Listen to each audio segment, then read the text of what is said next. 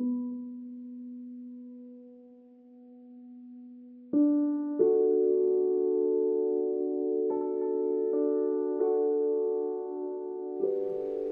بریم. اینو فکر کنم یه دونش رو دیدیم با هم دیگه جزم اندیشی من خیلی سریع ازش میگذرم چون تو کتاب هست. ما توی نادیده انگاری دیدمون تونلی میشه و بخشی از موقعیت رو نمی‌بینیم. نادیدش می‌گیریم دیگه اسمش روشه. البته اینو باید بدونیم ما بچه انسان موجودی اجتنابیه. چرا؟ چون الان شما ساختار فیزیکی آدم ها رو نگاه کنید یه بخشی رو می‌تونه ببینه یه دایره دیدی داره یه بخشی رو نمی‌تونه ببینه. اجتناب می‌کنه یعنی من اگه بخوام پشت سرم رو نگاه کنم از نگاه کردن به شما باید اجتناب کنم تا برگردم پشت سرم رو ببینم. در نتیجه نادیده انگاری به نظر من هم می‌تونه جنبه مثبت داشته باشه هم جنبه منفی. مثلا توی مطالب فرزند پروری می‌بینیم مثلا که میگن آقا وقتی بچه یه رفتاری رو می‌کنه که می‌خواین تقویتش نکنید اونجا نادیدش بگیرید. و وقتی می‌خوای یه رفتاری رو تقویت بکنید تاییدش بکنید تشویقش بکنید و تقویتش بکنید. مثلا مهندس کامپیوتری که به, به انتقاد حساسه پا میشه میره پیش صاحبکارش صاحبکارش ازش کلی تعریف می‌کنه. تمجید می‌کنه تشویقش می‌کنه. آخر سر میگه راستی فلانی این مقاله هم که قرار بود واسه من بنویسی یه ساعت پیش قرار بود واسه من بیاری. اونو نیوردی چرا نیوردی این آدمه. تمام اون تایید و تشویق و اون ارتقایی رو که مثلا تو سال جدید گرفته نادیده می‌گیره موقع که میاد خونه. موقع که داره میاد تو مسیر خونه است کلا ذهنش درگیره. که ببین من اگه کارم درست انجام داده بودم الان این فیدبک رو به من نمی‌داد. در صورتی که اگه بخوایم منطقی و معقول نگاهش بکنیم این شکلیه. امروز 80 تا منو تایید کرد 20 تا من بابت کاری که حالا روز اول و این ماجراست. خب راستم میگه به من گفت من امروز زر تنبل شدم به خاطر ساله. تعطیلات و اینا تنبل شدم به خاطر این ننوشتمش. مطالب منفی رو ما توی این الگو در واقع بهش تمرکز می‌کنیم و مطالب مثبت رو بیارزش می‌کنیم. واجه هایی رو که توی این الگو ما میشنویم و می‌بینیم واجه های مثل وحشتناک افتضاح رفتنگیز و نفرت انگیز یعنی افتضاح شد امروز این فیدبک کرده به من داد ها حالا معلوم نیست کجا می‌خواد ترتیب اثر بده. یا یا بعضی دیگه از این واژه کلیدی که توش وجود داره نمی‌تونم این وضعیت رو تحمل بکنم. تو خانوما خیلی میبینیمش اینو.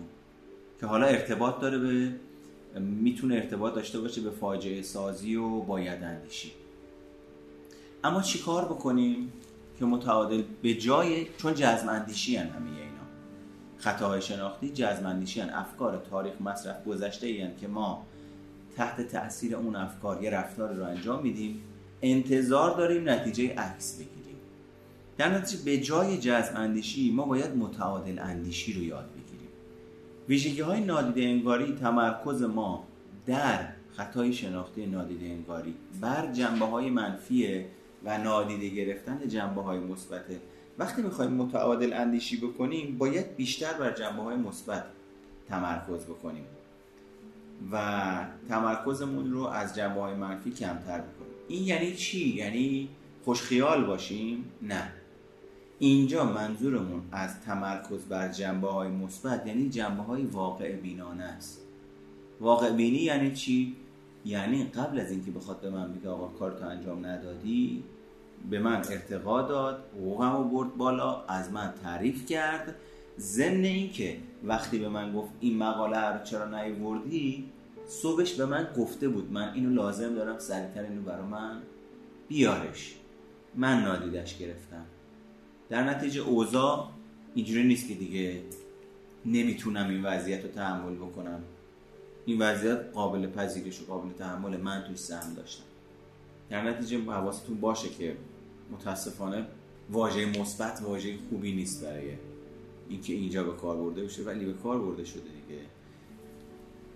و در نهایت بهتر شیوه نگاه خودمون رو تغییر بدیم که وقتی ما از جنبه های منفی به سمت جنبه های مثبت نگاه می‌کنیم. یعنی هر دوتاشو نگاه می‌کنیم.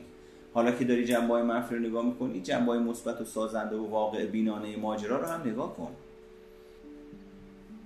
عموما ما اینو آره می‌بینیم دیگه. اینو اینو زیاد میشنویم این روزها که تمرکز خودتو از حل مشکل بردار بذار رو حل مسئله. این باز دوباره تغییر دیدگاه دیگه. یعنی من توی ذهنم یه اتفاقی میفته که آقا به جای اینکه حالا هی کاسه چه کنم چه کنم دست بگیری؟ هی بری در نقش قربانی؟ بیا به این فکر کن بیا بر روی این متمرکز شو که خیلی خوب. چطور می‌تونیم از این شرایط دور بشیم؟ چطور می‌تونیم برای این شرایط راه حلی پیدا بکنیم که کمتر اتفاق بیفته؟ مثلا اگر توی ذهنتون درگیر افکار پوچگرایی و معنا باختگی هستید توجه خودتون رو به مسائل ارزشمند و گرانبهای درونتون معطوف اگر برید مطالب عزت نفس رو بخونید یکی از کارهایی که تو تمرینای افزایش عزت نفس به شما میگن انجام بدید اینه که یه لیست تهیه بکنید توانایی خودتون رو توش بنویسید. حالا نکته قابل توجه شما نکته مهم اینه. در تمام خطاهای شناختی موقعی که نگاه می‌کنیم ویژگی نادیده انگاری ثابته. در تمام خطاهای شناختی که می‌بینیم. یعنی یه نادیده انگاری اتفاق میفته که قضاوت ما میشه قضاوت بی جا یا بد جا. نادیده انگاری چجوری اتفاق میفته با تحلیل تیهی بخوایم بهش بگیم میریم تو والد مستبد منفی.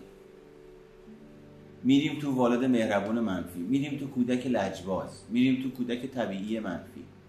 نادیده می‌گیرم آقا الان کودک طبیعی منفی. من من می‌خوام آدم رو دست بندازم. دارم دستش میندازم دیگه. تو کودک طبیعی مثبت چیکار می‌کنیم؟ با همدیگه میخندیم. اما تو کودک طبیعی منفی به همدیگه میخندیم. چی رو دارم نادیده می‌گیرم؟ احساسی که اون آدم تجربه می‌کنه اینی که ممکنه بی احترامی باشه جلوی جمع. این مدل صحبت کردن من. برفورنده باشه. ولش می‌کنم چارچوب مارچوب می‌ذارم کنار شروع می‌کنم. هرچی به نظرم میاد که خیلی باحاله میگم که منو بقیه بخندیم. بعد اون آدم هم که ناراحت میشه و چیزی نگفتیم که داریم شوخی می‌کنیم دیگه. حالا اگر همین شوخی ها راجع خودش بکنی حالش بد میشه. در نتیجه نادیده انگاری مادر تمام خطاهای شناختیه. اما بریم سراغ تفکر دو قطبی. تفکر دو قطبی رو تفکر سیاه و سفید یا تفکر گورخری هم میگن. پس توی تفکر دو قطبی ما روی یا این یا آن پافشاری می‌کنیم. دنیا رو سفید و سیاه و خوب و بد و درست و غلط می‌بینیم. و از اونجایی که ما تحت تاثیر یک عقیده صفر و صد هستیم سیاه و سفید هستیم با توجه به تکنیک ABC احساساتمون هم یه دفعه میچسبه به تا یه دفعه میاد یه دفعه میچسبه به تا یه دفعه میاد میشه چی؟ در بدترین شرایط یک فردی که آسیب زیادی از خانوادهش خورده نگاه می‌کنیم می‌بینیم اختلال دو قطبی داره. بعد نگاه می‌کنیم ببینیم غالب ترین تفکرش تفکر دو قطبی یه مدت رو این نوع تفکر میره رو شیدایی یه مدت میاد رو اون نوع تفکر میاد رو افسردگی. بزرگترین خطرش هم اینه که راجع خودمون تاثیر می‌ذاره دیگه. قبل از اینکه راجع به دیگران تاثیر بذاره. چون آدم خوبی نیستم صد پس آدم بدی هستم. ببین دوباره دو قطبه یا خوبه یا بده یک یک سبک سبک فکری یا یک اسمشو بذاریم تفکر جادویی وجود داره که توی مقدماتی هم اشاره کردیم بهش. چون پس. چون خوب نیستم پس اینجوریه. بعد نگاه می‌کنیم می‌بینیم تو فرهنگ ایرانی ها پره. یعنی منظورت اینه که اگه اینجوریه پس اونجوریه. میگم نه نه. اصلا من کاری با اون ورش ندارم. من دارم میگم فقط این نیست. بعد چون اون سیستمش صفر و صده نمی‌تونه بلا تکلیف باشه که فقط این باشه. یاد گرفته بگه اگه این نیست پس اینه اگه این نیست پس اینه. در نتیجه اولین اولین اتفاقی که توی اتاق مشاوره با این آدما میفته اینه که گیجیشون زیاد میشه. مگه یعنی چی؟ یعنی یعنی منظورتون اینه میگم ببین هیچ معنی نداره حرفم. حرفم همینیه که دارم میگه. میگم میگه نمی‌تونم بفهمم. یعنی چی؟ میگم یعنی نداره.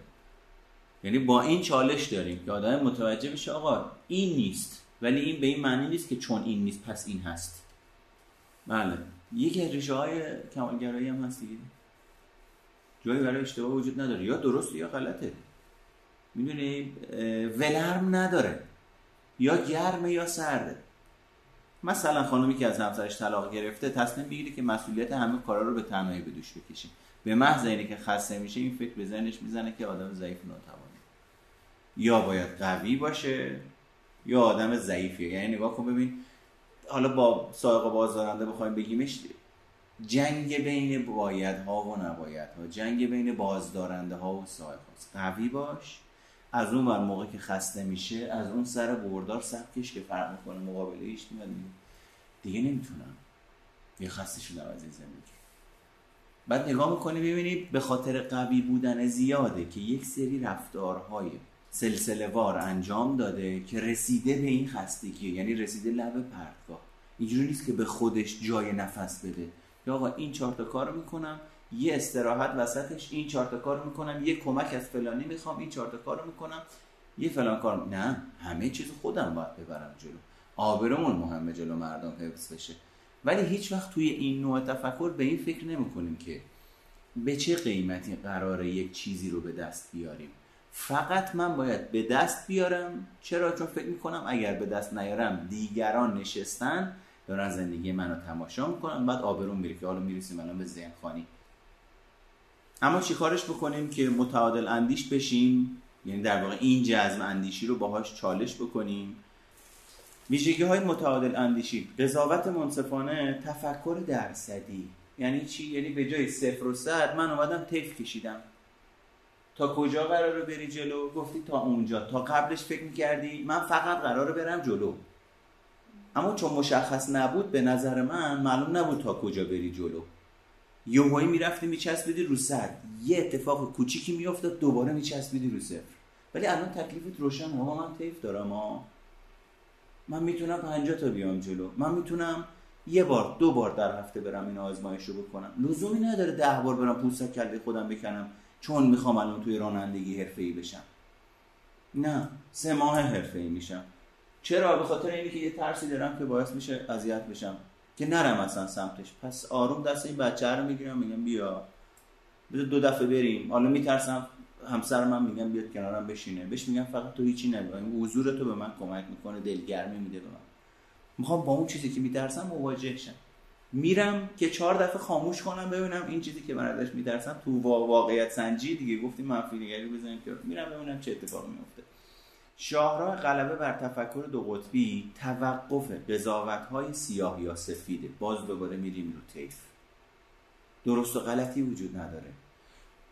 ببین خوب و بد اگه بخوایم دنیا رو نگاه بکنیم 5 درصد دنیا 2.5 درصد دنیا خوبه. 2.5 درصد دنیا بده. 95 درصد تفاوت و تناقضه. از سرد شروع میشه بستگی به این پیچی که شما باز و بستش می‌کنی تنظیمش می‌کنی میاد می‌رسه به ولر بعد میاد میره گرم بعد میشه داغ از این ور میشه یخ. یا سرد یا گرم نداریم. خورشید که یه دفعه ای نمیاد بالا روز بشه بعد یه دفعه ای بره پایین شب بشه. طی یه سیکلی آروم رو درجه درجه میچرخه میاد میشه غروب. دم عصر شب دم صبح صبح ظهر. بعد از ظهر دوباره عصر. یعنی که بخوایم اینجوری ماجرا رو نگاه بکنیم خیلی راحت ترین با خودمون تا اینی که صفر رو صدش بکنیم. که حتی توی DSM-4 این دو قطبیگری توش بود. یا طرف یا مثلا اوتیسم یا اوتیسم نیست. بعد الان اومدن تو DSM-5 درستش کردن. بردنش رو تیف گفتن طرف 20 درصد اوتیسم داره. 30 درصد اوتیسم داره. 40 درصد اوتیسم داره. پس در نتیجه این خیلی مهمه که شما از سیاه و سفید اندیشیدن فاصله بگیرید. خوب و بد قضاوت های خوب و بد دو قطبی فاصله بگیرید. دیگران فقط خوشحال غمگین مهربون سنگدل شجاع ترسو باهوش یا احمق نیستن. اونا می‌تونن از این خصوصیات سهمی داشته باشن و اگر می‌خواید درباره دیگران قضاوت کنید بهتر از درصدها استفاده کنید. هفتاد درصد با ترس از مرگ کنار اومدم. اما هنوز عذابم میده. تقریبا سی درصد. حدود 60 درصد از وقتش تو اداره به وقت گذرانی ها علافی میگذرونه. اما 40 درصد از وقتش رو بدون خستگی و با جدیت کار می‌کنه و همین 40 درصد اون 60 درصد پوشش میده. یعنی من مدام منتظرم که الان رئیسمون بیاد. یه چیزی بهش بگه اما رئیسم میاد. می‌بینم با اینی که داره وقت کشی می‌کنه هیچی بهش نمیگه. بعدا که رفتم با رئیسم صحبت کردم رئیسم میگه ببین این تو اون 40 درصدی که کارش انجام میده بیشتر از اون چیزی هم که باید انجام بده انجام میده. به خاطر این من اولش که اومد برام این اتفاق افتاده ها. اولش که اومده بود اینجا برام عجیب بود. نمی‌تونستم بفهمم نمی‌تونستم قبول کنم که آقا داری یللی تللی می‌کنی. بعدا دیدم نه آقا این سبکش اینجوریه. میشینه یه دفعه کل کارش انجام میده. به خاطر این من اولا کارم داره انجام میشه. بیشترم داره انجام میشه. کاری ندارم باشه همه چی اوکی ولی حالا فکر کن همین رئیس درگیر تفکر دو قطبی بمونه. یا باید کارتو انجام بدی یا باید از شرکت بدی بیرون. وسط اینی که الان تو کارتو انجام ندادی همه کارات مونده نداریم. تو داری بقیه هم از رو به در می‌کنی. ولی حالا اون دومی رو نگاه بکنید بقیه هم الگو می‌گیرن که آقا من می‌تونم کارم زودتر انجام بدم در اختیار خودم هم باشم تو شرکت ها تعمیم افراطی. میشه چی بچه ها آلودگی شماره یک و دو. مردها زنها. می‌تونم های درونی نمی‌تونم های درونی. بر اساس یک واقعه یا بخشی از شواهد دست به نتیجه گیری کلی و فراگیر می‌زنید. من تو زندگیم از چهار تا مرد یا چهار تا زن خیانت دیدم تعمیمش میدم به همه. مردا زنا سوار تاکسی شدم. چهار تا راننده تاکسی از من پول بیشتر گرفتن. همه راننده تاکسی ها این شکلی هن که کلا بردارن. همه زامیاری ها رانندگی درستی ندارن. همه کارمندا زندگیشون با آب باریکه میگذره. واقعا اینجوریه این سری از کارمندا هستن که زندگیشون با آب باریکه نمیگذره. خیلی هم زندگی خوب داره ببینید مثلا الان اون بالایی توضیحی که دادم خط زرد رنگ آلودگی شماره یک بود. با یه اشتباه مختصر دومی آلودگی شماره دوه تو رانندگی به این نتیجه می‌رسید که من اصلا رانندگی رو یاد نمی‌کنم یا اگه از دوستاتون یکی از دوستاتون شما رو تحویل نگیره به این نتیجه می‌رسید هیچ کس منو دوست نداره. امشب از اون شباست بسم الله. سالی که نکوز از بهارش پیداست. هنوز نیومده ببین چه اتفاقی افتاد. دیگه تا آخرش خدا بخیر کنه. همه آلودگی است داره حرف می‌زنه.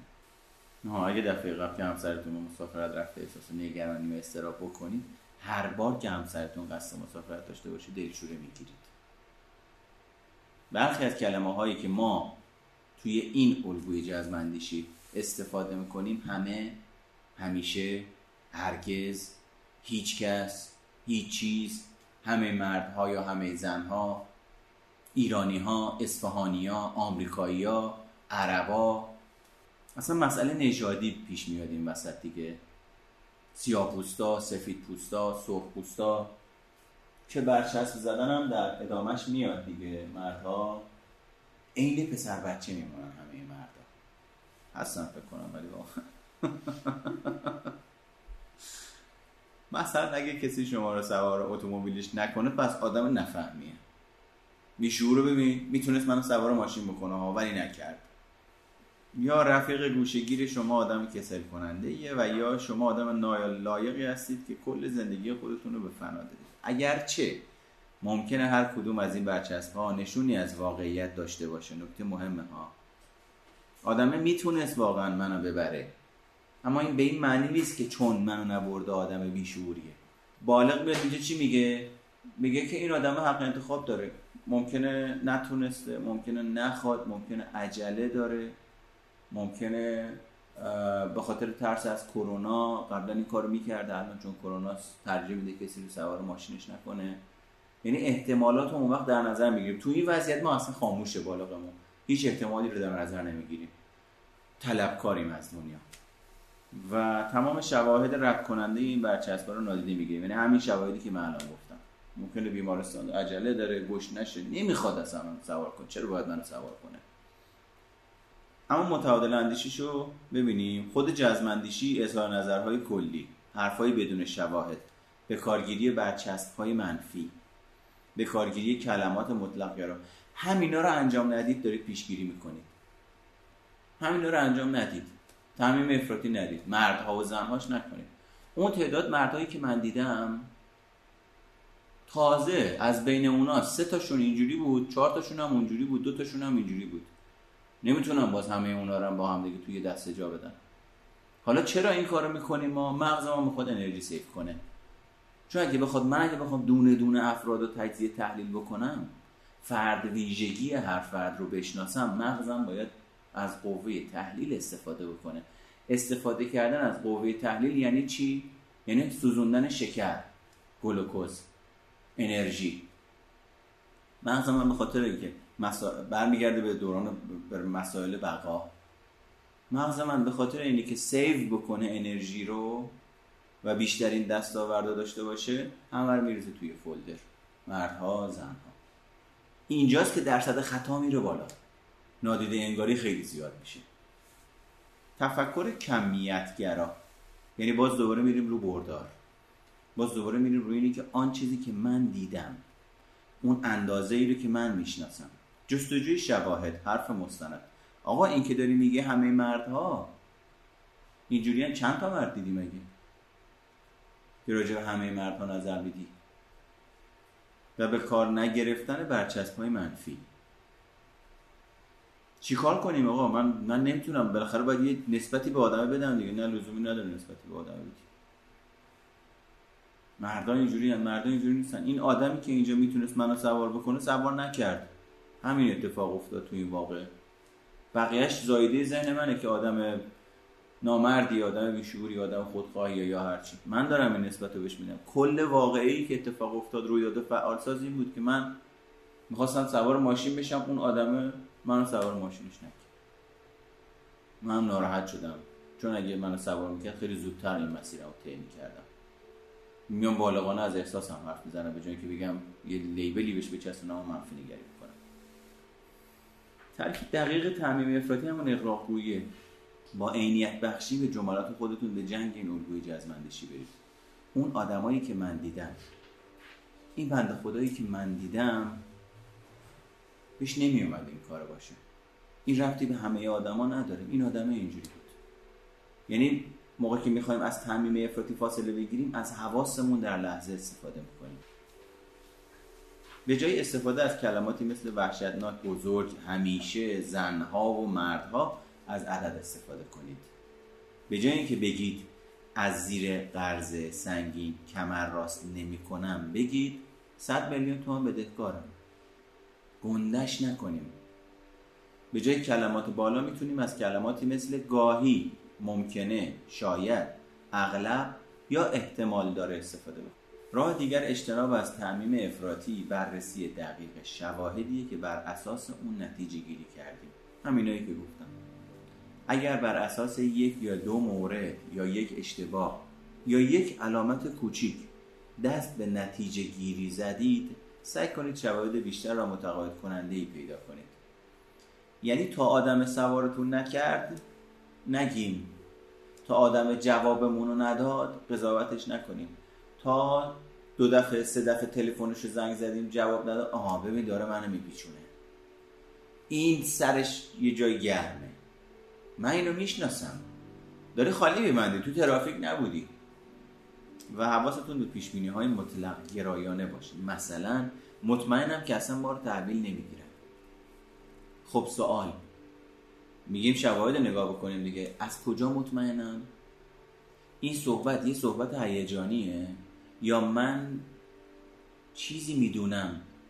یعنی تکیرگاهی دارم چیزی دیدم. آره من دیدم. اون جلویی ما که رفت قبولش نکردن ردش کردن. خیلی خوب. هیچ اشکالی نداره. چطور متوجه شدی؟ تو رو رد می‌کنن.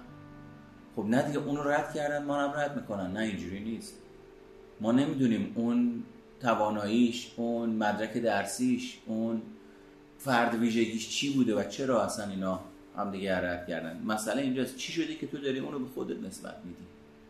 دوباره می‌بینیم تمرکزمون رو منفی است یه دقیقه صبر کن از اجتناب بیایم این فعلا هیچ فکری نکن یا اگه فکری میاد برتش نده.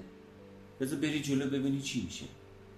این دسته از افکار سخت خطرناکن. به خاطر اینکه باعث میشن من و شما به گونه ای عمل کنیم که پیش بینیامون درست از آب در بیان کلماتی رو ببینید مهمه ها. اینجایی که من با شما میگم حساسیت به خرج میدم برای انتخاب کردن واژه ها بابت اینه. کلماتی رو که برای توصیف خودتون و دیگران استفاده می‌کنید به دقت انتخاب کنید. من نمیام بگم شما خوب رانندگی می‌کنی یا بد رانندگی می‌کنی. من میام میگم احتمالا به خاطر اینکه تا حالا ببین احتمالا واژه ها رو ببین. به خاطر اینکه تا به حال ننشستی پشت فرمون و میترسیدی معلفه ها رو دونه دونه در نظر می‌گیرم. پس در نتیجه داری اجتناب می‌کنی و به صورت مبتدی رانندگی می‌کنی. نمیام بگم افتضاح رانندگی می‌کنی به درد نخور رانندگی می‌کنی خراب رانندگی می‌کنی. میگم به صورت مبتدی رانندگی می‌کنی و این جمله خیلی بالغانه است. یعنی خودشه اما اتفاقی که داره میفته در نتیجه اینجا برای تمیم افراطی خیلی مهمه که من و شما حساسیت زیادی به خرج بدیم برای استفاده از واژه ها به جای اینکه مثل نقل و نبات از برچسبای منفی استفاده بکنید کلمات خونساتری رو به کار ببرید. و به جای اینکه خودتون رو به دلیل بینظمی آدم تنبل و بی ارزه خطاب کنید بگید بعضی موقع ها به خیالی طی می‌کنم. بعضی موقع ها به جای اینکه مادر یا پدر رئیس یا همکار خودتون رو. به دلیل رفتارهای واکنشیش عصبی لقب بدید بگید گاهی اوقات کم طاقت میشه. این خیلی بهتره. چرا؟ چون وقتی میگم عصبی اون آدمم بیشتر عصبی میشه دیگه. میرم رو اعصابش. بعد می‌خواد بیاد بجنگه بگه من عصبی نیستم. تو منو درک نمی‌کنی. همین درک نشدگی باعث میشه واقعا عصبی بشه. بگم بیاد دیدی؟ عصبی دیگه. من هی میگم تو قبول نمی‌کنی. خب بپذیر عصبی هستی دیگه. پس این کلاس های روانشناسی که میری به چه دردی می‌خوره؟ میریم تو بازی روانشناسی از اینجا. در صورتی که خواهر می‌فهمم واقعا بعضی موقع کم طاقت میشه. منم کم طاقت میشم بعضی موقع چقدر کمک کننده تره و همدلانه تره تا اینی که بخوایم از یه واژه های استفاده بکنیم که بار تخریبی داشته باشه بریم سراغ ذهن خونی که اون این هم در ما به وفور وجود داره. وقتی که من و شما قصد داشته باشیم بدون شواهد کافی افکار دیگران یا احساسات دیگران رو حدس بزنیم. این کی اتفاق میافته؟ عموما با این ببین تو رفتار اینجوری می‌تونیم ببینیمش. می‌دونم چی می‌خوای بگی الان دیگه؟ نمی‌ذارم حرفش تموم بشه. گوش نمیدم. با عدم مهارت گوش کردن همراهه.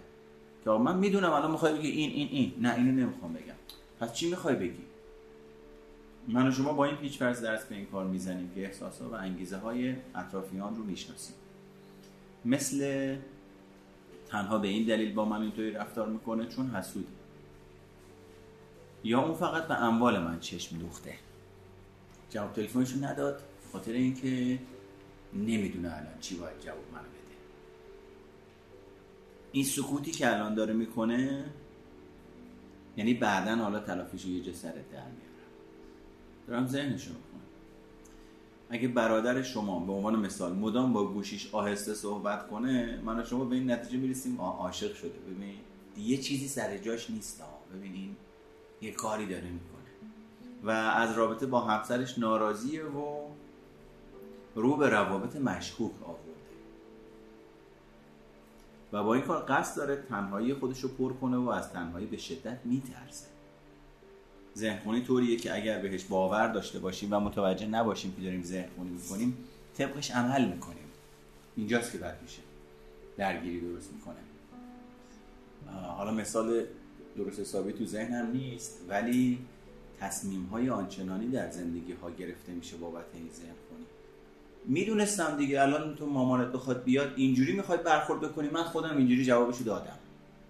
حالا این خبر نداره که مادر از اون زنگ زده پوست کله این کنده که این چرا اینجوری جواب منو داده. شما ممکن است با این پیشورز با دوست خود رابطه برقرار بکنید. از من خوشش نمیاد. حالا ذهن خونی با شخصی سازی کنار هم دیگه وقتی قرار می‌گیره اینجوری میشه. وارد مهمونی میشی؟ به محض اینی که همزمانی پیش میاد به محض اینی که وارد شدی دو نفر میخندن. دارن به من میخندن الان دارن راجع به فلان موضوع. اینا دیدن من من و فلانی با هم دعوامون شده تو کوچه. الان دارن ما رو دست میندازن دارن به من میخندن. موضوع گرفت به خودش چسبوند سناریوش هم با ذهن خونی ساخته و پرداخته کرد. تمام ذهن این آدم طبق این سناریو همش میره جلو و مثلا یه زمان زیادی رو تو توی این مهمونی درگیر اون دو نفره که دوباره یه تیکه از واقعه رو نگاه بکنه بگه آها نگاه کن ببین دوباره مشکوک شدن ها تابلو نگاه نکن ولی یه داستانی دارن این تو. اصلا اون دوتا تو باغ خودشون هم خودشون راجع موضوعی صحبت می‌کنن. اینا تو حقرو تو خودشون دارن. اونو گرفتن چسبوندن خودشون ذهن اگه او هم ذهن شما رو بخونه طرف مقابل ممکنه به این یعنی دو نفری که ذهن خونی دارن در مقابل همدیگه قرار بگیرن. بدون اینکه یک کلام حرف بزنن با پیش فرضای خود الان برم اونجا خود میگه نه دیگه ولش کن. اونم میگه خیلی دلم خود با این مثلا می‌رفتم با هم دیگه صحبت می‌کردیم و ولی اصلا معلوم از اون آدمایی که دماغ بالاست مغروره. نه این حاضر بره نه اون حاضر بره. یعنی کودک های درونشون دلشون می‌خواد با هم ارتباط بگیرن. والدا و ذهن خونی ها و آلودگی ها و همه اینا مانع میشه. از ایجاد یک رابطه با کیفیت مسالمت آمیز سالم می‌رسیم به اجتناب در رابطه. چرا؟ چون من تو ذهنم واسه خودم بریدم و دوختم. اون فکر می‌کنه من آدم ناپخته هستم. هرچند صحت سقم این پیشفرزها به اثبات نرسیده اما من و شما به درستی اونا اعتقاد راسخ داریم. ذهن خونی بستگی به فرایندی داره به نام فرافکنی که توی روانشناسی خوندیمش. من و شما تصور می‌کنیم که احساسات و افکار دیگران نسبت به وقایع مختلف شبیه به افکار و احساس ماست. الان من می‌دونم دیگه چه احساسی داره دیگه. این الان, این الان نیاز به حامی داره. این الان نیاز به یکی رو داره زیر بال و پرش رو بگیره. اما اینی که آیا این چیزی که من دارم راجع به اون تشخیص میدم واقعا با اون فرایند روانی احساسی فکری و هیجانی که اون داره تو اون لحظه توی زندگیش تجربه می‌کنه یکی هست. من درست دیتکت کردم؟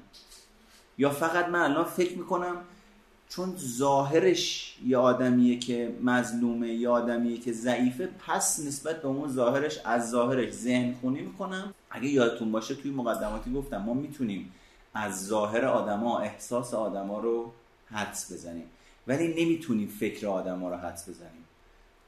یعنی از در میاد تو می‌تونم بگم آشفته ای عصبانی به نظر می‌رسی. میگه آره. بعدش می‌تونم بفهمم چرا عصبانیه؟ تا موقعی که خودش چیزی نگه نمی‌تونم. اونی که ذهن خونی می‌کنه آ من می‌دونم دیگه. الان با مادر شوهرت دوباره دعوت شده. الان اینجوری شده. الان حتما فلانی جواب تلفن تو باز نداده. دوباره فلانی این کار کرد یا اون کارو نکرد. کلا دارم انرژی اضافه میسوزونم. بهترین کاری که می‌تونم بکنم چیه؟ به نظر عصبانی میگه چی شده. تمام. شفاف. روشن شاد. نه به خودم میچسبونمش نه ذهن خونی می‌کنم نه تعمیم افراتیش میدم که اونها تو رو اذیتت کردن. به نظرم عصبانی میاییم اتفاقی افتاده. یعنی میرم سراغ شناختی که من نمی‌تونم ذهن اون رو بخونم. فقط می‌تونم سوال کنم. برای من توضیح بده. حوصله توضیح دادن ندارم. خیلی خوب باش. هر موقع حوصله داشتی اگه دوست داشتی به من بگو میشنوم. من کاری کردم ناراحت شدی؟ نه ربطی به تو نداره. اوکی. میرم سراغ زندگی. ولی اگه شخصی سازی و ذهن داشته باشه می‌خوام بترسم. من چی کار کردم؟ دیشب که رفتیم خونه مامانم اینا فلان حرف زد ناراحت شدی؟ نه بابا. یه ده دقیقه بذار من برسم. حالا هی چیکار کنم؟ نکنه یه کاری کرده باشم ناراحت شده باشه الان قیافه گرفته. الان داستاندار نشین. الان چیکار کنم ببین مطمئنی من کاری نکردم؟ آره بابا تو کاری نکردی. مامانم دیروز فلان چیزو گفت. تو بهت برخوردان نه اصلا این به اون ربطی نداره. به برخورد. انقدر اینو تکرار می‌کنم که آدم توی اون بحرانی که خودش نیاز به آرامش و حمایت داره من میشم یه باری رو دوشش بلند میشه داد و بیداد می‌کنه جر و بحث دعوا می‌کنه. آخرش میگم دیدی گفتم با من مسئله داره. حالا اون داره عین اسفند رو آتش بالا پایین می‌بره که بابا ده بار به شما گفتم به تو گفتم به تو ربطی نداره. چرا نمی‌تونی آروم باشی ده دقیقه؟ تا من این فروکش بکنه خشمم بعد بشینیم با هم دیگه صحبت کنیم. چرا اینقدر خودخواهی تو؟ بیا دیدی گفتم با من مسئله داری؟ به من میگه خودخواه. چجوری سوء تفاهم و حلقه های فیدبکی پیچیدگی ایجاد می‌کنه؟ یعنی این یعنی اون اومد یه رویداد فعالساز بود. خشم اون رویداد فعالساز بود برای من. عدم تاباوری من و عدم شناخت من نسبت به اینی که آقا من دارم الان ماجرا رو تو خطا می‌برم جلو باعث شد که اونم تاباوریش پایین حساسیتش بالاست. هی تحمل کنه تحمل تحمل. تو اجتناب حق به پر رجوع و شروع کنیم جنگیدن. حرفای دیگران گوش نمی کنیم تا تفاوت ها رو احساس کنیم. مثلا اگر فرد دیر برسه عصبانی میشیم و فکر می‌کنیم دیگران هم عصبانی هم. کجا بودی؟ آبرمون رو جلو همه بردی. همه شاکی هم. همه دارن قور می‌زنن. سکته بعد میاد میره تو می‌بینه همه دارن میخندن. اصلا ربطی نداشت. چی می‌گفتی پس؟ خشم خودشو داره فرافکنی می‌کنه نسبت به همه. که چرا دیر اومدی؟ ذهن خونی یک خیال باطله. اما ببینیم ویژگی های ذهن خونی فرض ما بر اینه که می‌دونیم دیگران به چی فکر می‌کنن و چه احساسی دارن. ویژگی های متعادل اندیشی افکار و برچسب های خودتون رو آزمون کنید. چطور؟ با من مسئله ای داری؟ من حرفی زدم. فلانی چیزی گفته. اتفاقی افتاده. از دست من کمکی برمیاد. نه نیاز به سکوت دارم. چشم. چشم میشه ایست. تسلیم استراتژیک. ها اوکی. چرا؟ چون الان نگاه می‌کنم می‌بینم با توجه به این خطای شناختی و با توجه به اینی که اوه منم این اومد تو رو منم تاثیر گذاشت. چی شد؟ چرا من باید بترسم؟ من که کاری نکردم. از چی دارم میترسم؟ میام نگاه می‌کنم ببینم این خطا هست. خیلی خوب. اگر بخوام طبق این هیجانی که تحت تاثیر این خطای در من بیدار شده رفتار بکنم رفتارم چجوریه؟ جبرانیه. هی می‌خوام گیر بدمش. یا انفعال پرخاشگران است. هی می‌خوام کنترلش بکنم زودتر بفهمم. چرا؟ چون تحت تاثیر این خطای شناختی من اون باور خوب نیستم و به درد بخور نیستم. درون من داره گند زدی و خواستن نیستی و الان از دستش میدی و اینا هی هی. من می‌خوام از زیر بار این هیجانی خالی بشم. گرایش پیدا می‌کنم به سمت اون. چرا؟ چون فکر می‌کنم جواب اون توه. اگه اون دهم وا بکنه بگه موضوع چیه؟ من دیگه خیالم راحت میشه. اونم الان آمادگیشو نداره. تحقیق می‌زنه جرقه می‌زنه وقتی من رو بدونم تسلیم استراتژیک می‌کنم. یعنی چی؟ یعنی دیگه ازش سوال نمی‌پرسم. نه. یه ساعت صبر می‌کنم که این آروم بشه برسه خونه. از سر و کله و دود و بوغ و گاز و درگیری و چک و داد و بیداد مردم. یه ذره آروم بشه بری یه دوش بگیری یه غذا می‌ذارم جلوش. مثلا مرد و زنم نداره ها. فرق نمی‌کنه. بهش می‌رسم بهش توجه می‌کنم بهش نوازش میدم. بعد که آروم شد باور کنید خودش میاد حرف می‌زنه. اصلا لزومی نداره پیگیریش بکنید برای نتیجه گیری به دنبال شواهد مستدل باشید. دیشب فلان اتفاق مال اونه؟ نه. اگه مال اون بود همون دیشب بهت می‌گفتم. آها اوکی. اینی که الان من دارم ازت سوال می‌کنم موقعیت مناسبیه؟ چون من احساس نگرانی می‌کنم الان. نه الان حقیقتش اینه که من اگه اجازه بدی یه ذره آرومتر بشم بعدا می‌تونیم راجعش صحبت کنیم. اوکی. یعنی خیلی میام بالغانه. به جایی که تسلیم و غرق در اون احساسه بشم بالغانه از اون احساس حرف می‌زنم. الان احساس نگرانی می‌کنم. منم الان دارم میترسم. چیزی شده؟ نه عزیزم نه ترس اصلا به تو ارتباطی نداره. زمین که اگر به تو ارتباطی داشته باشه دو تا آدم بزرگ سالیم با هم دیگه حرف می‌زنیم حل فصل میشه. چقدر می‌تونه ماجرا راحت تر حل بشه تو اینجور شرایط؟ تا اینی که ما بریم تو خطای شناختی که فاجعه شد. الان می‌رسیم به فاجعه سازی.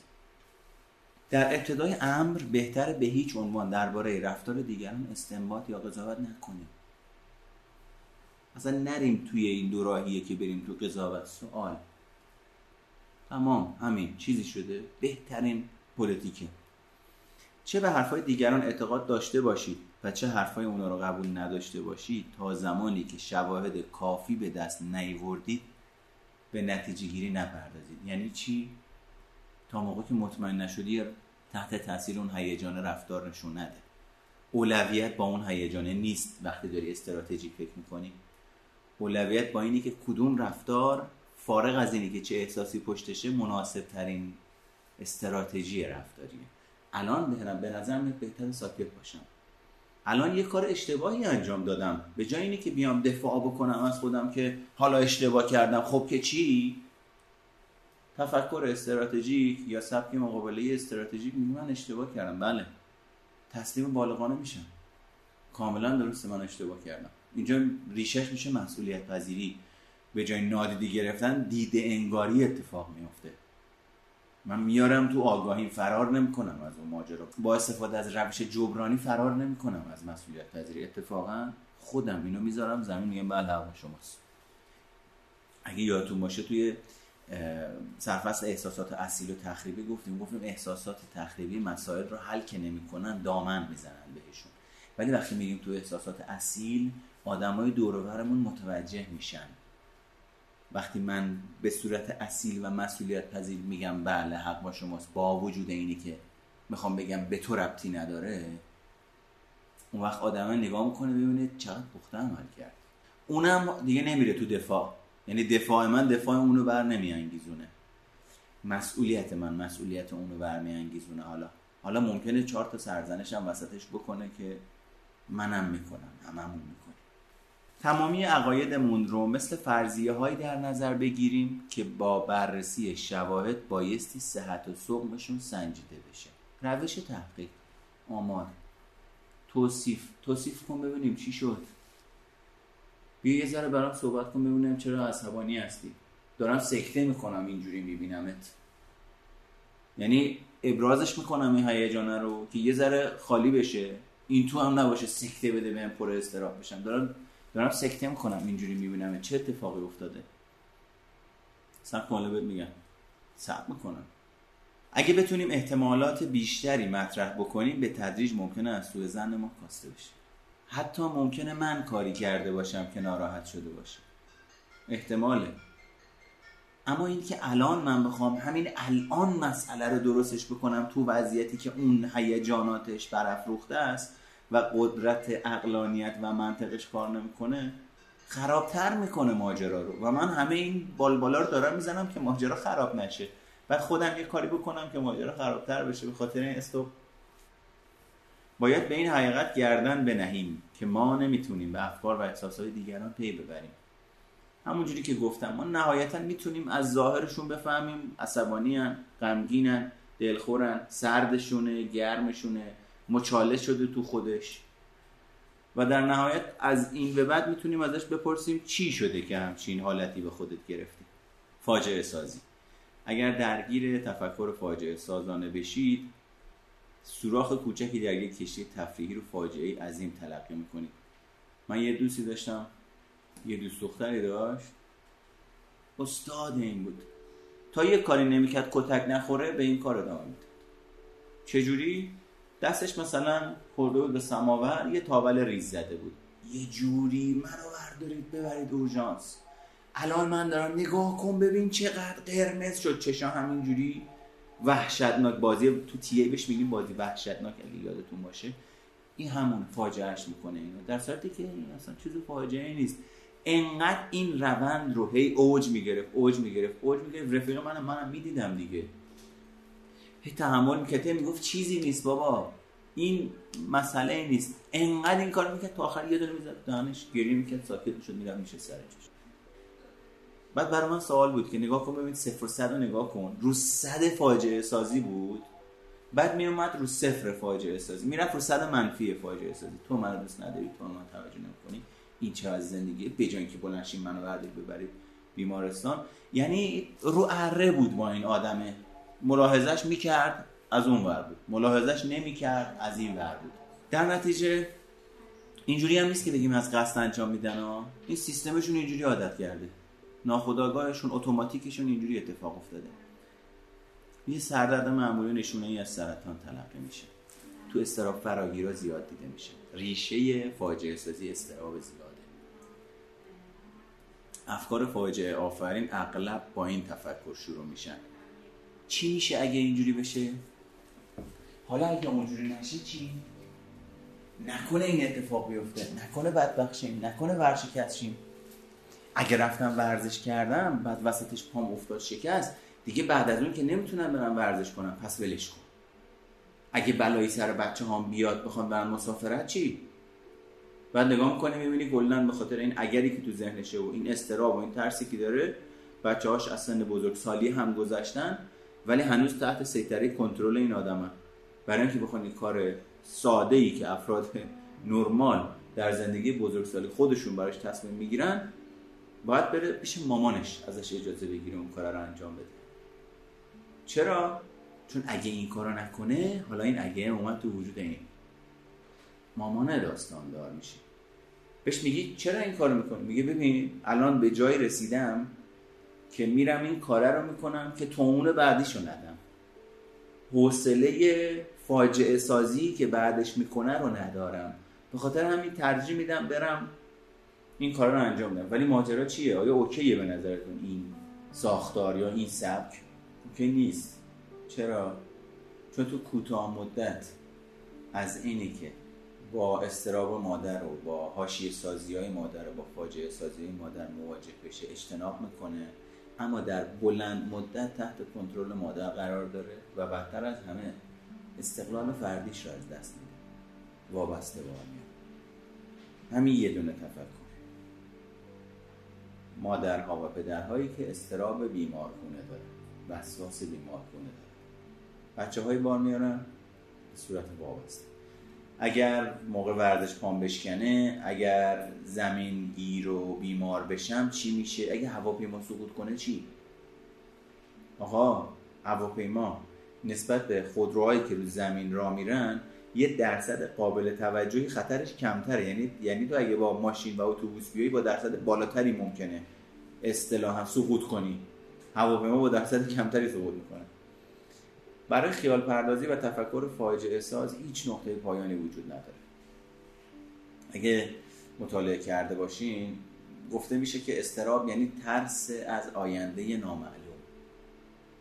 زلزله بیاد قحطی بیاد ورشکسته بشیم واکسن کرونا نیاد چی میشه قبول نشم چی میشه ترکم کنه چی بشه ترد بشم چی میشه.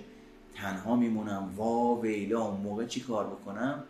ریشه استرا همین تفکر فاجعه است. اما چی کارش بکنیم؟ فرض می‌کنیم که بدترین حالت ممکن رخ میده زمانی که توی این فاجعه سازی قرار داریم. باز هم به درصدهای احتمال وقوع وقایع متمرکز میشیم. چند درصد احتمال داره من برم پارک پام بشکنه؟ چند بار تا حالا رفتم پارک که پام شکسته که انقدر با قطعیت دارم فکر می‌کنم. امروز اگه برم پارک بدوام پام میشکنه. چند بار بچه هم رفتن مسافرت و سالم برگشتن و این فکری که من کردم اتفاق نیفتاده. چند بار همسرم رفته مسافرت و برگشته به من خیانت نکرده. یعنی میایم خودمون رو به چالش می‌کشیم. فاجعه سازی شاهراه پدیدایی استرابه همونجوری که گفتم. به محض اینکه دچار تفکر فاجعه آفرین شدید از خودتون سوال کنید. پس بچه ها اولین مسئله اینه. من و شما وقتی درگیر تفکر فاجعه آمیز میشیم مهم اینه که بتونیم تشخیصش بدیم. چون معمولا غرق میشیم توش. نکنه اینجوری بشه نکنه اونجوری بشه. اگه نیومد اگه کم اومد اگه زیاد اومد اینو باید بتونیم دیتکتش بکنیم که یه دقیقه صبر کن. انقدرم اتفاق خاصی قرار نیست بیفته. اگه, اگه کم اومد می‌گیریم می‌ذاریم جاش. اگه کم اومد معذرت خواهی می‌کنیم. آدمای باشعوری هستن. اگه اگه کم اومد کفر نمیشه. کم اومده. ضمن اینی که یه فکری می‌کنیم. بی دست و پا که نیستیم. اینجوری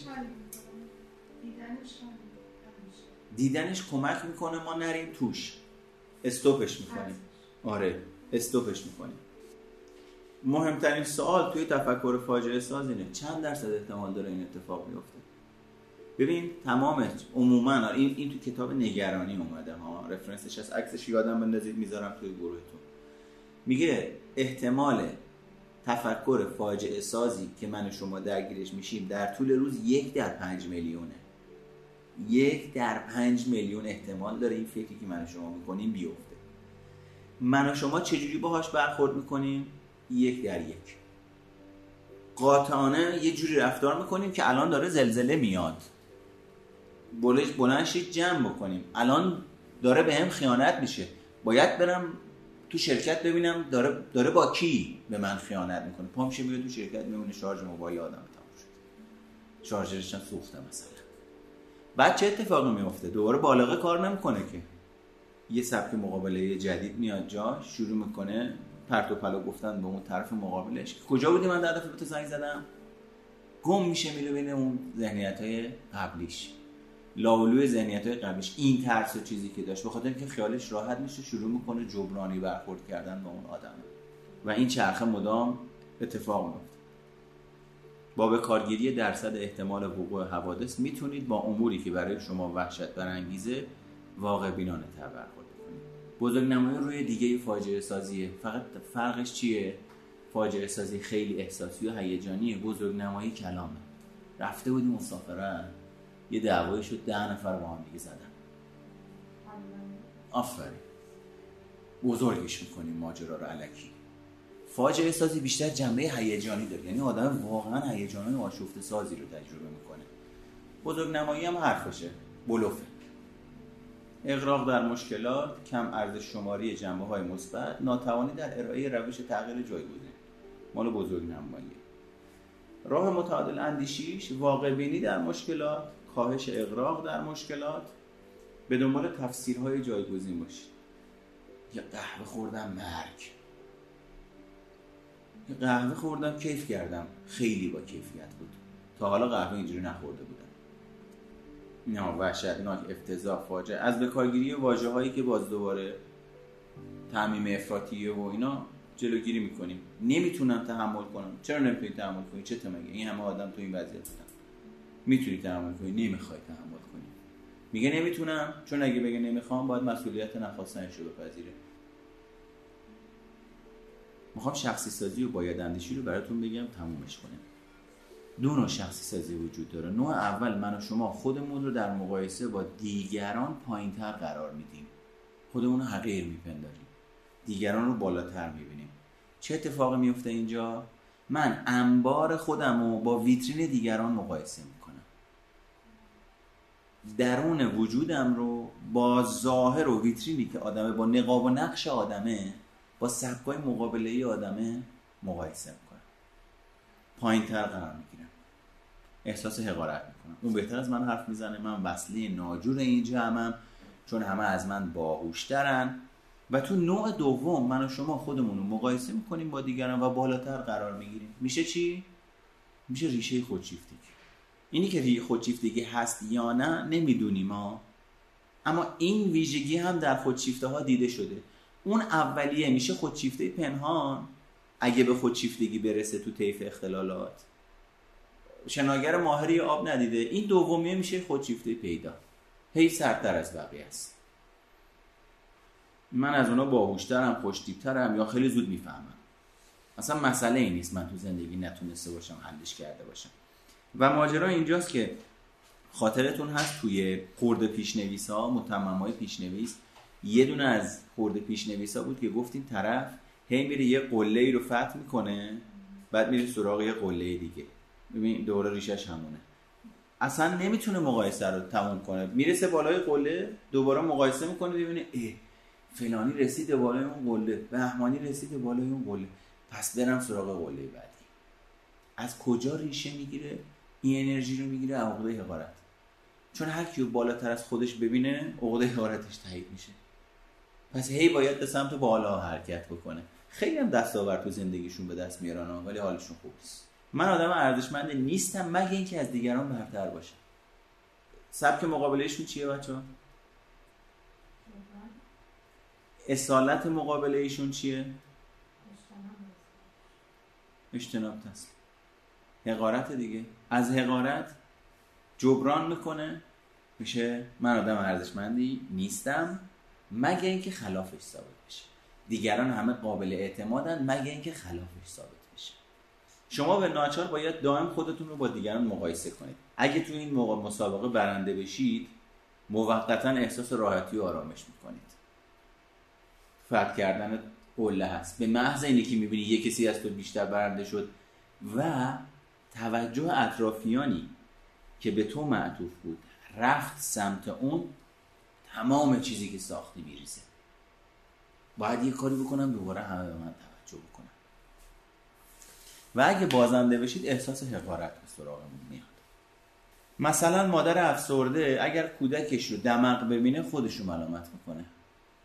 به خاطر منه که اون حالش بده. داره مقایسه می‌کنه خودش رو با اون. یا فرد دیگه اگه متوجه بشه که هم همکارش کسل و خسته است بلافاصله نتیجه می‌گیری که از دستمون خسته شده. کجا قرار گرفته الان تو این مثال؟ پایین تر قرار گرفته. من کسل کننده باعث شدم اون خسته بشه. یکی از عمیقترین ویژگاهی که تو شخصی سازی هست حالتهای هیجانی و خلقی دیگران رو نسبت میدیم به خودمون.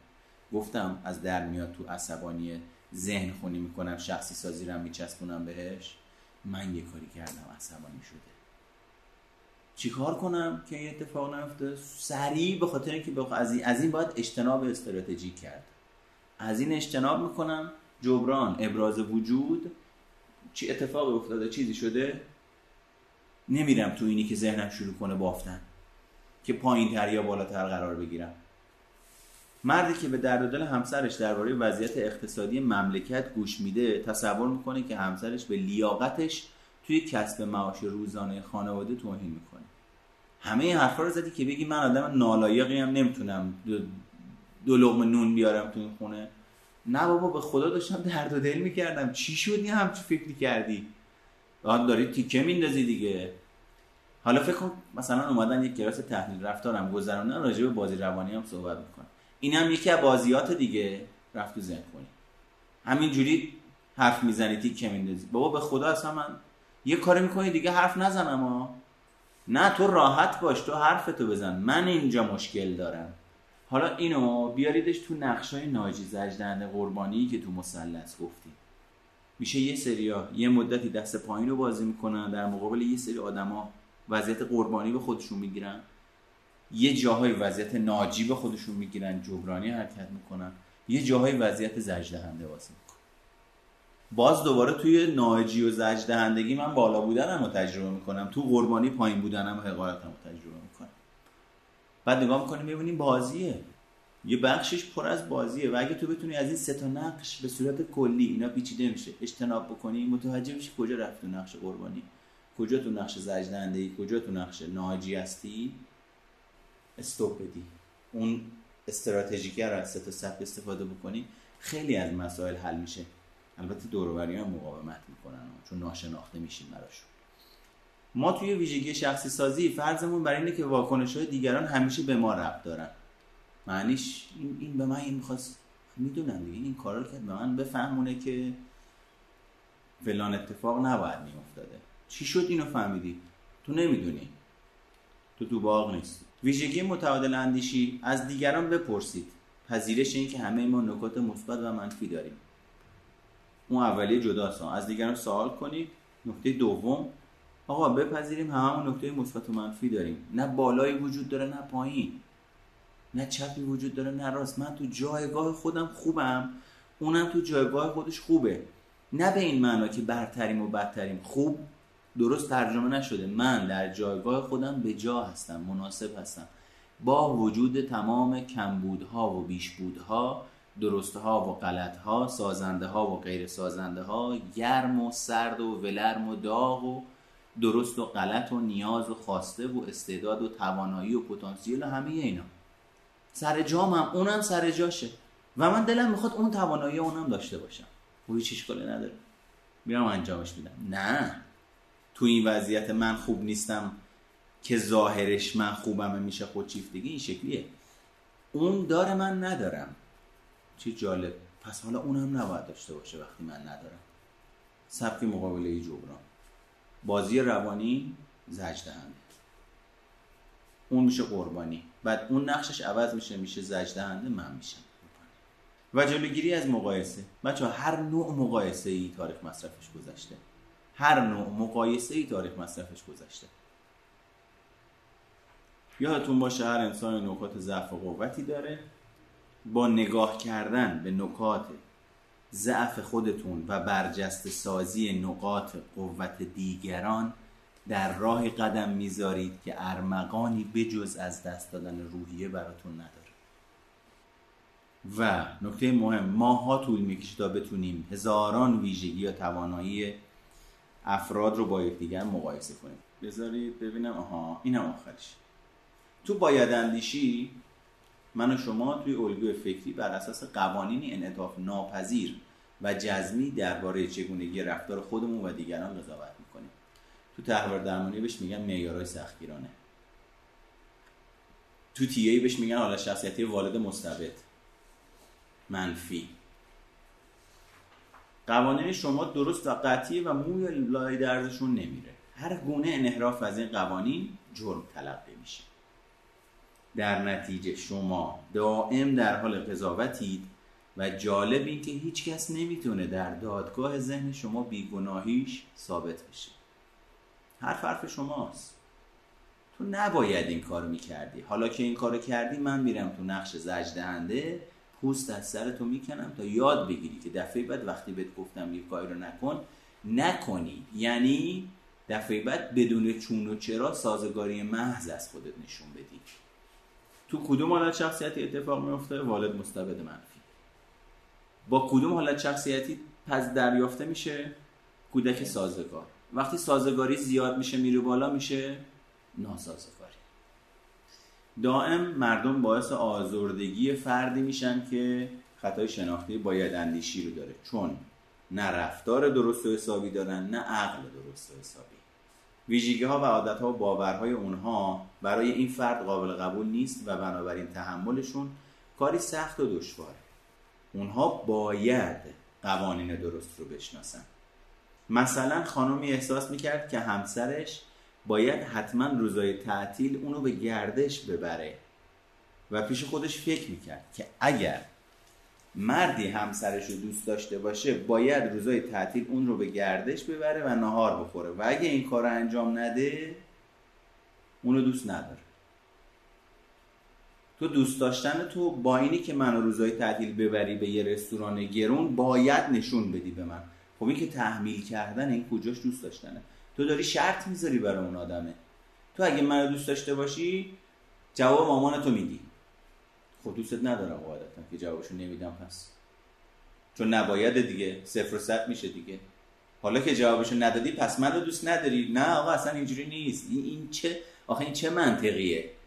که چون من تو رو دوست دارم باید تحت سیطره و کنترل تو باشم. تو اینو میگی دوست داشتن. این که کنترل پذیری این که اصلا چه رفتی به دوست داشتن داره؟ برخی از کلمات کلیدی این الگوی فکری باید حتما لزوما ضروری و اطمینان طلبی هاست. برخی از متداولترین و عقل گریزترین بایدها من باید همسر دوست والد معلم دانشجو دانش آموز بیایم و نقصی باشم من باید برای حل مسئله بلافاصله به راه حل دست پیدا کنم. من باید همیشه سر حال خوشحال باشم. من باید بتونم همیشه احساساتم رو کنترل کنم. کدوم سایقه قوی باش؟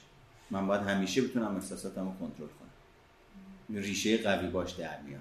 من باید همیشه دیگران راضی و خوشنود نگه دارم. خوشنود کن. من باید سخت کوش باشم تا تو زندگی به موفقیت برسم. سخت کوش باش. داریم راجع به سائقا صحبت می‌کنیم. سائقا بایدا بودن دیگه. ببینید چقدر می‌خورن به هم دیگه اینجا. در قواعد خودتون زمانی که می‌بینید دارید باید اندیشی می‌کنید سه تا قاعده استثناء پیدا بکنید. با بایدتون به چالش بپردازید. باید به حرف من گوش بده چرا باید به حرف من گوش بده چه چیزی تو حرف من است که باید انقدر اصرار دارم می‌کنم به حرف من گوش بده؟ من خیر و صلاحشو می‌خوام. چقدر خیر و صلاحشو می‌خوام؟ انقدر خیر و صلاحشو می‌خوام که از اون برای پشت بوم دارم میندازمش بیرون. انقدر خیر و صلاحشو می‌خوام که ارزش هایی رو که تو وجودش هست دارم نادیده می‌گیرم که بگم ارزش هایی که من دارم و من تو زندگی حالا با تجربه به دست آوردم. بهتر از اون باید اینا رو بهش تحمیل بکنم. نه اینجوری نیست. اون حق داره بایدهای خودش رو داشته باشه و ارزشهای خودش رو داشته باشه. من در نهایت می‌تونم بایدها و ارزشهای خودم رو به آگاهی و اطلاع اون برسونم که باز من اینو تایید نمی‌کنم. چون ترجیح خود من این شکلیه. شما یه ارزشی داری. من میام از شما درخواست می‌کنم میگم ممکنه اینجا من راهنمایی کنی. ممکنه اینجا شما تو این زمینه نتیجه داری. میشه به من کمک بکنی. این بهترین وضعیته. اما اینی که من به عنوان یه فرد باید اندیش را بیفتم اینو بکنم شغلم که بیا اینجا بهت بگم باید چیکار کنی تو زندگی. بیا اینجا بهت بگم نباید چیکار بکنی تو زندگی. دیگه دارم دخالت می‌کنم تو زندگی دیگر. یادتون باشه که ارزش های شما برای خودتون ارزش محسوب میشن. و باید به فردیت دیگران احترام بذاریم. به نیازها، محدودیتها، ترسها و لذتهای ویژه هر فرد باید بیاندیشیم.